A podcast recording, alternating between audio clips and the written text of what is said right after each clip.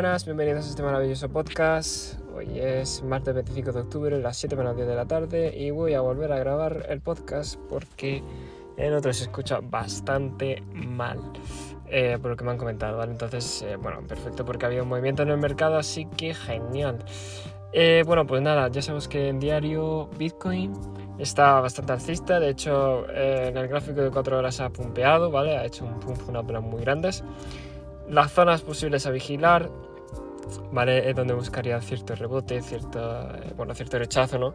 Sería la zona de los, bueno, pues no sé, veinte mil, a ver, un momento, veinte mil doscientos, veinte mil trescientos.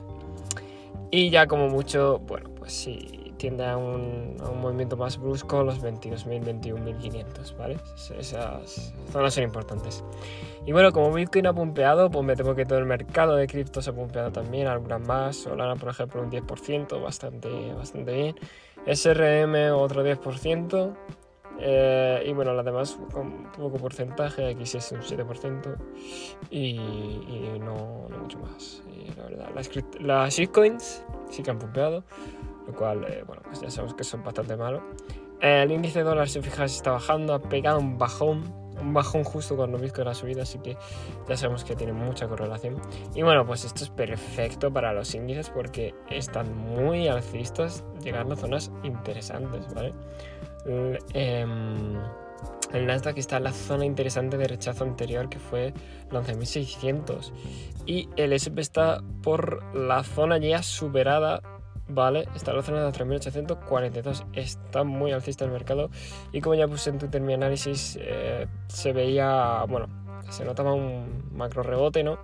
Eh, dentro de una estructura macro bajista, pues bueno, los rebotes eh, alcistas siempre, siempre están dentro.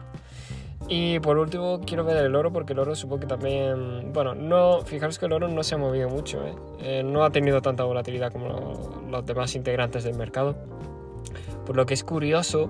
Eh, cómo, cómo reaccionan todos los mercados, ¿vale? Y cómo se, se debilita ese, ese dólar que siempre ha estado tan fuerte, y, y, y cómo se, se aumenta el poderío de, de los demás mercados, del Nasdaq y Bitcoin. En fin, ahora mismo este día es muy fuerte, mucho movimiento, pero ya te digo, eh, la volatilidad de las criptomonedas te la da y te la quita, así que veremos a ver cómo, cómo aguantan.